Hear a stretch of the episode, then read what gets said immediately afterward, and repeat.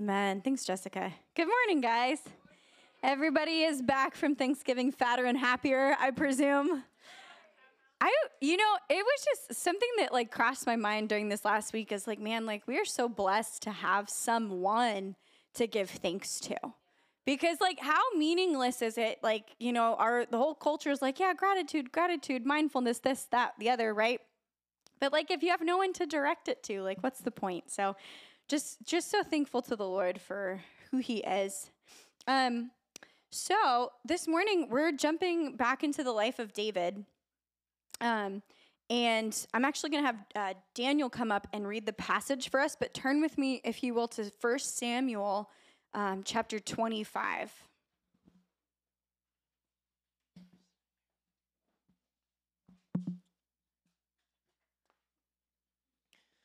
First Samuel 25. Then Samuel died, and the Israelites gathered together and lamented for him, and buried him at his home in Ramah. And David arose and went down to the wilderness of Paran. Now there was a man in Maon whose business was in Carmel, and the man was very rich. He had three thousand sheep and a thousand goats, and he was shearing his sheep in Carmel. Then the name of the man was Nabal, and his the name of his wife Abigail. And she was a woman of good understanding and beautiful appearance. But the man was harsh and evil in his doings. He was of the house of Caleb. When David heard in the wilderness that Nabal was shearing his sheep, David sent ten young men. And David said to the young men, Go up to Carmel, and go to Nabal, and greet him in my name. And thus you shall say to him who lives in prosperity, Peace be to you, peace be, peace to your house, and peace to all that you have. Now I have heard that you have shearers. Your shepherds were with us, and we did not hurt them, nor was there anything missing from them, all the while they were in Carmel. Ask your young men, and they will tell you. Therefore, let my young men find favor in your eyes, for we come on a feast day. Please give whatever comes to your hand, to your servants, and to your son David. So when David's young men came, they spoke to Nabal according to all these words in the name of David and waited. Then Nabal answered David's servants and said, Who is David, and who is the son of Jesse? There are many servants nowadays who break away each one from his master. Shall I then take my bread and my water and my meat that I have killed for my shears and give it to men when I do not know where they are from? So David's young men turned on their heels and went back. And they came and told him all these words. Then David said to his men, Every man gird on his sword. So every man girded on his sword, and David also girded on his sword. And about four hundred men went with David, and two hundred stayed with the supplies. Now one of the young men told Abigail, Nabal's wife, saying, Look, David sent messengers from the wilderness to greet our master, and he reviled them. But the men were very good to us, and we were not hurt, nor did we miss anything as long as we accompanied them when we were in the fields. They were a wall to us, both by night and day, all the time we were with them keeping the sheep. Now therefore, no one consider what you will do, for harm is determined against our master and against all his household. For he is such a scoundrel that one cannot speak to him. Then Abigail made haste and took two hundred loaves of bread, two skins of wine, five sheep already dressed, five seahs of roasted grain, one hundred clusters of raisins, and two hundred cakes of figs, and loaded them on donkeys. And she said to her servants, Go on before me, see, I am coming after you. But she did not tell her husband Nabal. So it was, as she rode on a donkey, that she went down under cover of the hill. And there were David and his men, coming down toward her, and she met them. Now David had said, Surely in vain I have protected all that this fellow has done, has in the wilderness, so that nothing was missed of all that belongs to him. And he has repaid me evil for good. May God do so, and more also, to the enemies of David, if I leave one male of all who belong to him by morning light. Now when Abigail saw David, she dismounted quickly from the donkey, fell on her face before David, and bowed down to the ground. So she fell at his feet and said, on me, my Lord, on me let this iniquity be. And please let your maidservant speak in your ears, and hear the words of your maidservant. Please let not my Lord regard this scoundrel Nabal, for as his name is, so is he. Nabal is his name, and folly is with him. But I, your maidservant, did not see the young men of my Lord whom you sent. Now therefore, my Lord, as the Lord lives, and as your soul lives, since the Lord has held you back from coming to bloodshed, and from avenging yourself with your own hand. Now then, Let your enemies and those who seek harm for my Lord be as Nabal. And now this present which your maidservant has brought to my Lord, let it be given to the young men who follow my Lord. Please forgive the trespass of your maidservant, for the Lord will certainly make for my Lord an enduring house, because my Lord fights the battles of the Lord, and evil is not found in you throughout your days. Yet a man has risen to pursue you and seek your life, but the life of my Lord shall be bound in the, in the bundle of the living with the Lord your God, and the lives of your enemies he shall sling out as from the pocket of a sling. And it shall come to pass when the Lord has done for my Lord according to all the good that he has spoken concerning you, and has appointed you ruler over Israel, that this will be no grief to you, nor offense of heart to my Lord, either that you have shed blood without cause, or that my Lord has avenged himself. But when the Lord has dealt well with my Lord, then remember your maidservant. Then David said to Abigail, Blessed is the Lord God of Israel, who sent you this day to meet me. And blessed is your advice, and blessed are you, because you have kept me this day from coming to bloodshed and from avenging myself with my own hand.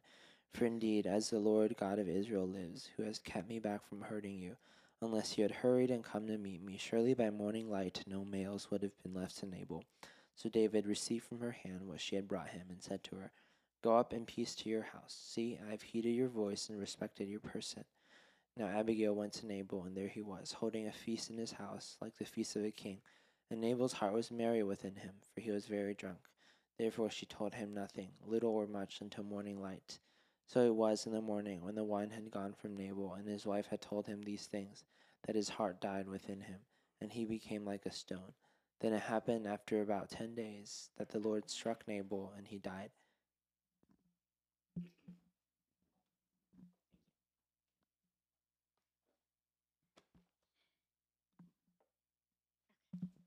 Amen.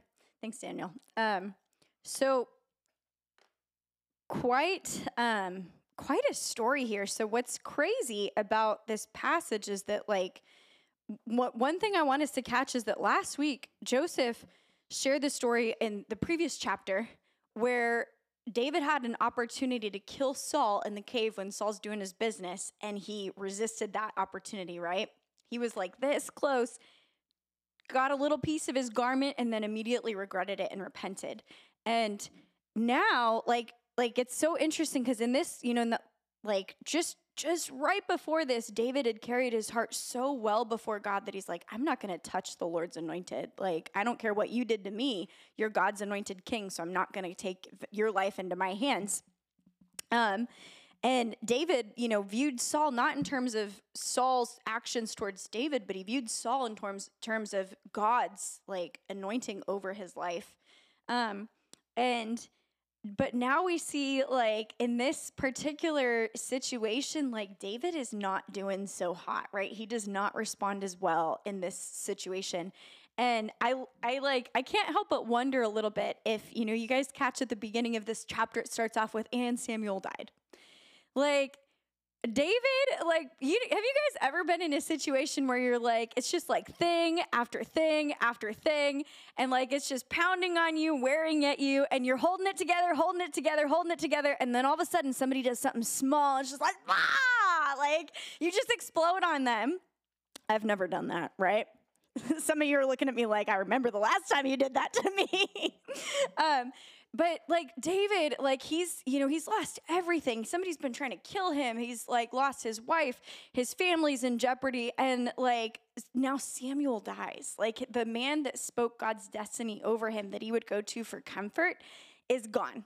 Like Samuel is gone and he doesn't have that anymore. And like, be it for that reason or another, for whatever reason, like David's had all he can take and he just loses it when Nabal is disrespectful to him and that that's like the the straw that broke the camel's back and so like I, I love just looking at the humanity of david in this situation because he like he really like by the time like abigail comes to meet him he's actually fuming down the road. Like he is ranting and she can hear it. Like he's like i'm gonna kill them. I'm gonna kill them all. Like this is what abigail encounters and this is like this is the man of god. Like this is david on a bad day right? Um, And so I just I want us to to kind of just keep that in mind that like David, you know, in this particular situation, he's just had one victory where he didn't kill Saul. And now he in, in essence he almost he has a very close call with a tremendous like failure or loss. Um so let's look at um, Abigail's response because I think this is like in all practicality, like Abigail just models the wisdom and the humility of Jesus that like we can honestly stand to learn from when we're dealing with each other when we're angry and offended. But um, Abigail acts in this situation as an intercessor, and you know, so David comes down the road. The road, he's fuming mad. He's saying, "I'm going to kill them all," and and Abigail actually falls at his feet, like in humility. Like she doesn't stand as like like a defense like she knows like she has no chance to stop david like apart from god's intervention. And in humility she falls at his feet and she actually acknowledges that her husband's a worthless fool. Like she doesn't try to like downplay his sin. She doesn't try to excuse it. She's actually like yeah he's an idiot. Like i'm very sorry that he like i didn't know that he did that to you and i'm so sorry. Like what he did was wrong. And but not only does she acknowledge uh, Nabal's sin, but she actually takes the blame upon herself. She's like, "Let it be on me, my Lord." Like, like how many of you guys would take the blame for someone else's wrong? Like, I'm, I like it's hard enough sometimes for us to even own up to our own sin and our own shortcomings and failures. Like, let alone be like, you know what, he did wrong. Like, but like I'll take the blame for it. I'll take the fall for it. In many ways, like Abigail is, is really displaying Christ here in the humility of the Lord. But um, beyond that, what I love is that when she speaks to David, she actually offers us like some keys in in way that she approached him gives us some insight into things that help us. Like she the way that she approached him gives us some insight into things that help us. Like when we the way that she approached him gives us some insight into things that help us. Like when we are offended to not take vengeance into our own hands. Because you have to keep in mind like Nabal was very wealthy. Like he was super wealthy. The sheep shearing thing only happened twice a year, and it was a time of great profit because you're selling all that wool. Like he is making bank on whatever he's doing. And David has been defending and protecting the land. And David asks him for a small favor, and he's like, Who are you? Who are you? Like, I don't like you're you broke off from your master. Like, I know about you and Saul, like not being on good terms. Like, I don't know you. I'm not blessing you. I'm not giving you anything. Like, he has a terrible attitude towards David, but here's what helps David from the mouth of Abigail is that Abigail actually points out two things is one, she appeals to the fear of God. She appeals to the fear of God because she's she's telling David like don't let there be blood on your hands. Like, don't sin before the Lord. Like, when God puts you in that position of power, He promised He would. Like, you don't want to get there with this guilt on you. And so she appeals to the, the fear of the Lord that David would have a clean heart before God. And the second thing that she appeals to is she actually like reminds David, like, God promised this kingship to you. Like no one is going to take that from you. Like like when God raises you up, like when he deals with your enemies and she actually reminds him like hey, like you don't have to take vengeance into your hands. Like actually like please don't because God is faithful to you because you're fighting his battles and like he's the one that's going to exalt you and there's no man that can get in the way of that. And so, by doing this, like Abigail in humility actually offers both correction and encouragement to David because it's like it's like he's getting a strong rebuke here, but it's done in such a humble way that like he actually like comes away from it like humbled and encouraged of like, all right, you're right, like thank you. Like you saved me from a really horrible thing and like if you hadn't stopped me, like I would have done this. Like I would have killed them all. And he comes away feeling edified, and it, it actually helps to restrain him. And Abigail um, winds up saving her entire household because of this. So, what's what's even more uh, astonishing or terrifying, I think, is that like David, like he decides to humble himself at Abigail's rebuke. He decides he's not going to take vengeance into his own hands, and then within you know less than two weeks, Nabal is dead. Like the Lord actually strikes him dead. Like and that that's that's a terrifying thing that like da- like that kind of makes me wonder like what would have happened if david had decided to kill all of their household? Like what if he had gone through with it? What if he hadn't left justice to the lord? Like what would god have done then? Because now god is not dealing with nabal he's dealing with david and david's sin right um, so that that just i don't know that just gives me the fear of the lord to see how quickly the lord responded to david so, like we mentioned, so last week, you know, in First Samuel 24, we see in these like three chapters back to back to back that David has three opportunities to take vengeance into his own hands or to not, like to leave it to the Lord. And in one situation, he does really well. Like last week, he doesn't kill Saul in the cave as he's going to the bathroom. This week, he almost blows it all. Like he does, like he chooses very poorly, and then praise the Lord, God intervenes and David humbles down right? Um, so, by the grace of God, Abigail stops David in his tracks and he turns from his sin.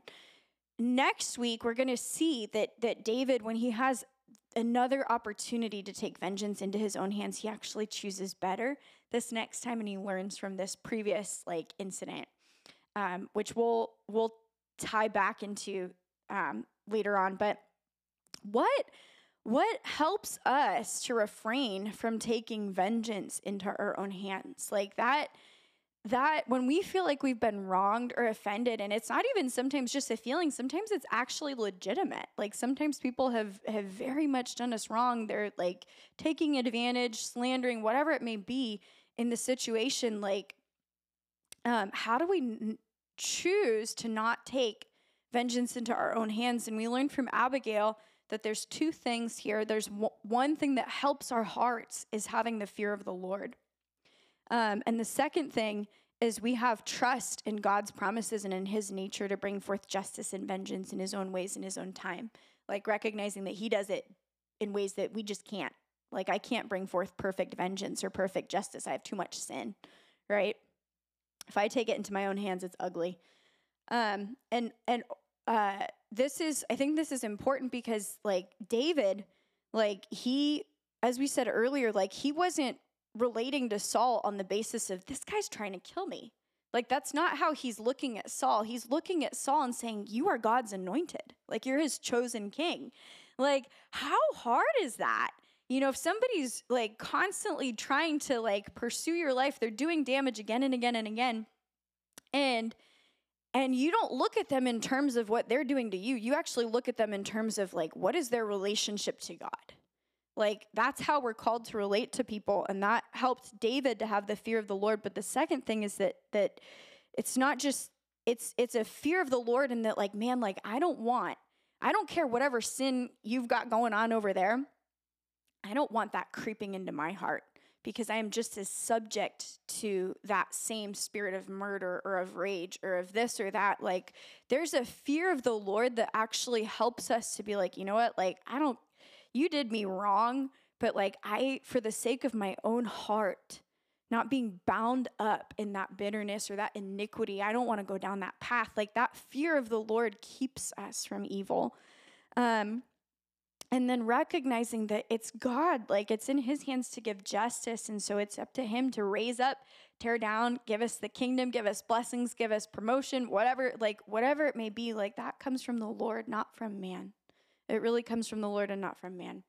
Um, and we see that Jesus walked this out perfectly in 1 Peter 21 says, For to this you've been called, because Christ also suffered for you, leaving you an example so that you might follow in his steps. He committed no sin, neither was deceit found in his mouth. When he was reviled, he did not revile in return. When he suffered, he did not threaten, but continued entrusting himself to him who judges justly.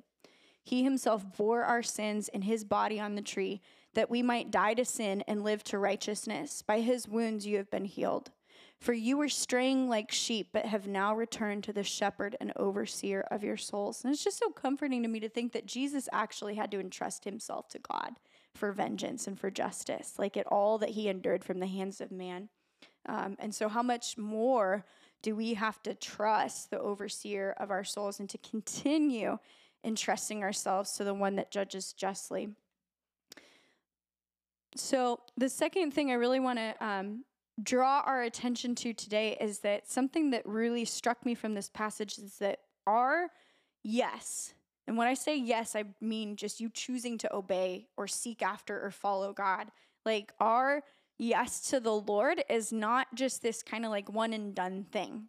Like it's something that we have to give him again and again and again and again because David's yes to obeying Jesus and choosing his ways in the cave when he didn't kill Saul, that yes was not enough for Nabal, right? Like it wasn't it didn't like it didn't um it may have helped him because when we say no to God again and again and again, that it is so much harder to turn that ship. It's hard. So it does matter.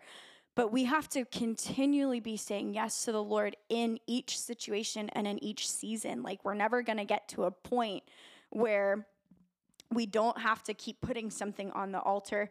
And um, I think, you know, when I think of this, like, you know, we're told in the Bible that like sin is like crouching at our door, that the devil is always looking to devour us. Like, there's, I feel convicted that if we're not in an active struggle against some kind of sin, we're probably backsliding a little bit.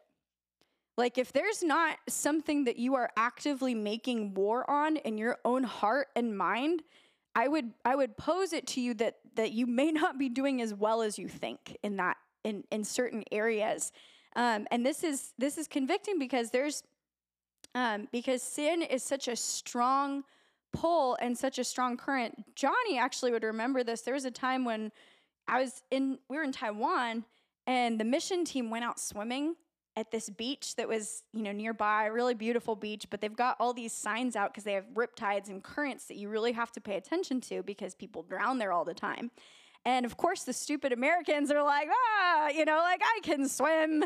And lo and behold, you know, we're out in the water and I get sucked out way further than than I realized because I'm not really I'm just kind of floating and then all of a sudden I look up and I'm like, "Ooh, the shore is a very very far way away." And I realize like I'm like I'm in trouble because I can no longer like fight this current that has pulled me out and I was like, "Ooh, this is bad."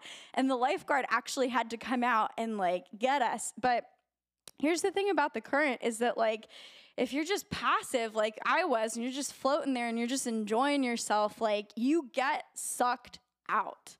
Like it's moving somewhere. There are currents inside of us and around us in the world, and none of them are going to pull you towards God. Not a single one. The current that's in your own soul, your own heart, and your mind, it's going to pull you towards iniquity.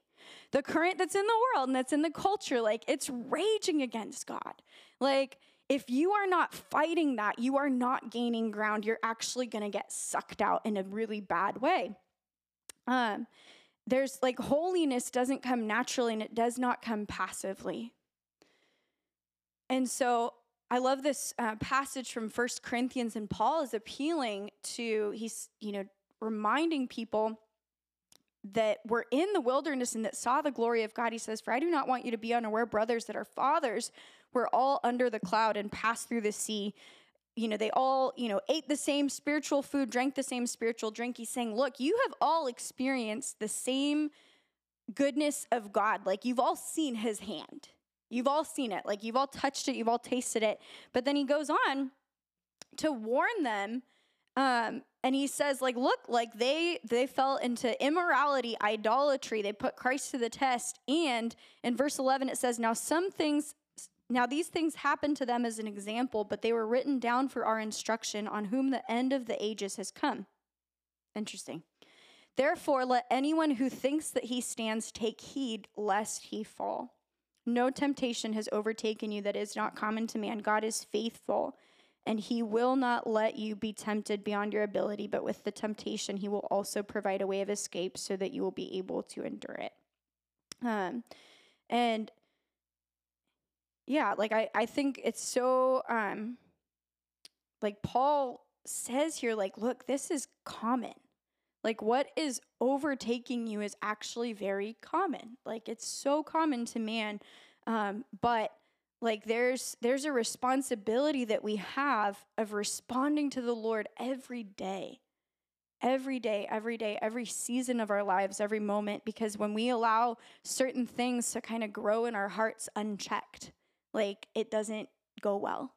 And I remember there's there's like one plot, some of you guys probably saw or smelled this, but there was a plot in the garden where there were all these what, what were they? They were called snake gourds or something like that and they stunk. like I don't know why, but like something about this plant just it stunk. And when you'd open the windows to the NPR, the snake gourd stench would like fill the NPR, and it was just it was all bad. But the the interesting thing is that like those those plants were planted in a raised bed with like probably a whole bunch of other squashes. I don't even know what else we planted in there, right? But it wasn't just snake gourds to my knowledge, but they took over like i didn't tend the garden. Like i didn't go out there and like kind of cut them back or keep them at bay until it was too late and they had already taken over that raised bed and the one next to it. Like it literally took over like half the garden and it just stunk up the place and i just fed them all to the chickens. So but that like but what what i, I want to uh, recognize here is that like our hearts our gardens and like we're called to to tend them like we're called to tend them and and it's so like in the same way that I'm like, man, like if I if I haven't looked at the garden in a while, like I'm a little afraid to go out there and see what all's been happening in there because I'm like, man, there's like it's gonna be so overgrown. There's gonna be so many weeds. They're gonna be as tall as I am. I'm gonna have to dig them out with a shovel. Like we want to deal with the little things in our hearts quickly before they get overgrown and we want to say yes to the lord and not harden our hearts. Like while it's today like we don't want to harden our hearts to him um because like david like all of us are in a position where like you maybe did maybe like even this week or last year or in another season of your life you did so well with the lord and you responded well to him. Like that doesn't guarantee or necessitate that you are in a good spot with him today.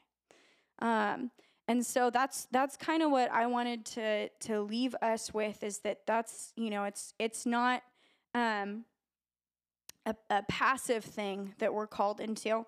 Uh, but lastly, I just want to um, kind of touch on real quick like what is Jesus's prescription for this um, problem and and one of it is that you know in the Sermon on the Mount we're called not just to resist sin, but actually to walk in the opposite spirit of it.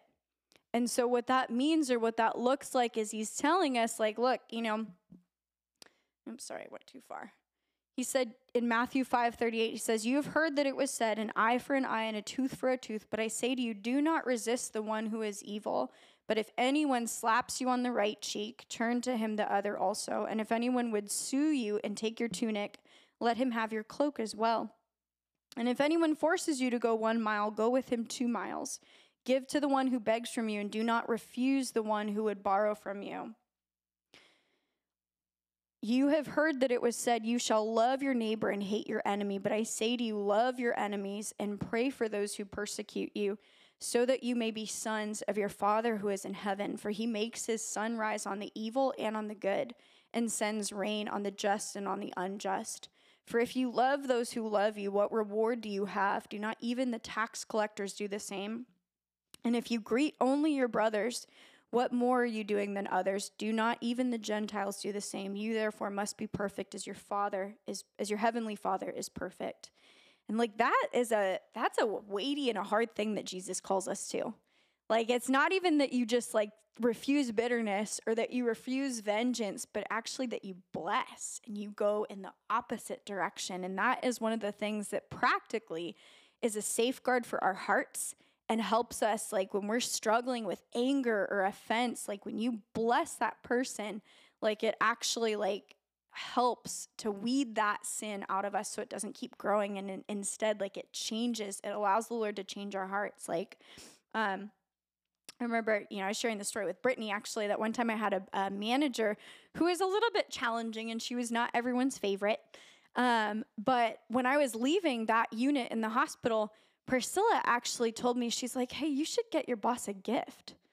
And I was kind of like, a gift? Like, I'm like, I don't really want to give her a gift, I don't think. Like, you know, we're not like super close necessarily, but but it was it was such a wise thing that she told me to do because actually like when I gave my manager a thank you note and a gift just for the time that you know we'd been able to work together, she cried. Like she actually cried. Like this woman who was always like very stone faced and a little hard, you know, kind of harder around the edges. Like she she teared up and she was so moved by that. And but beyond that, like that's a good thing and I'm glad for it. But the bigger victory was that in my own heart, when I blessed her and I actually tied an action to it. Like when I made it practical and tangible of not just like, okay, I'm not mad at her, I'm not offended, I'm not whatever, but like I actually bought her something and I actually wrote down nice words to her. like, like when I blessed her, it turned my heart. Like we have to allow the Lord to actually turn our hearts so that when we're offended or we're hurt, like it's not enough for us to just abstain from from that fuming anger because like we said, like there's a current, right? Your abstinence from anger is not enough to stop that current. Like you have to actually go against it and swim in the other direction, and that looks like blessing. Um, and so, amen and amen. Um, that is all today. So, Joseph, if you can come on up for a time of response. Um,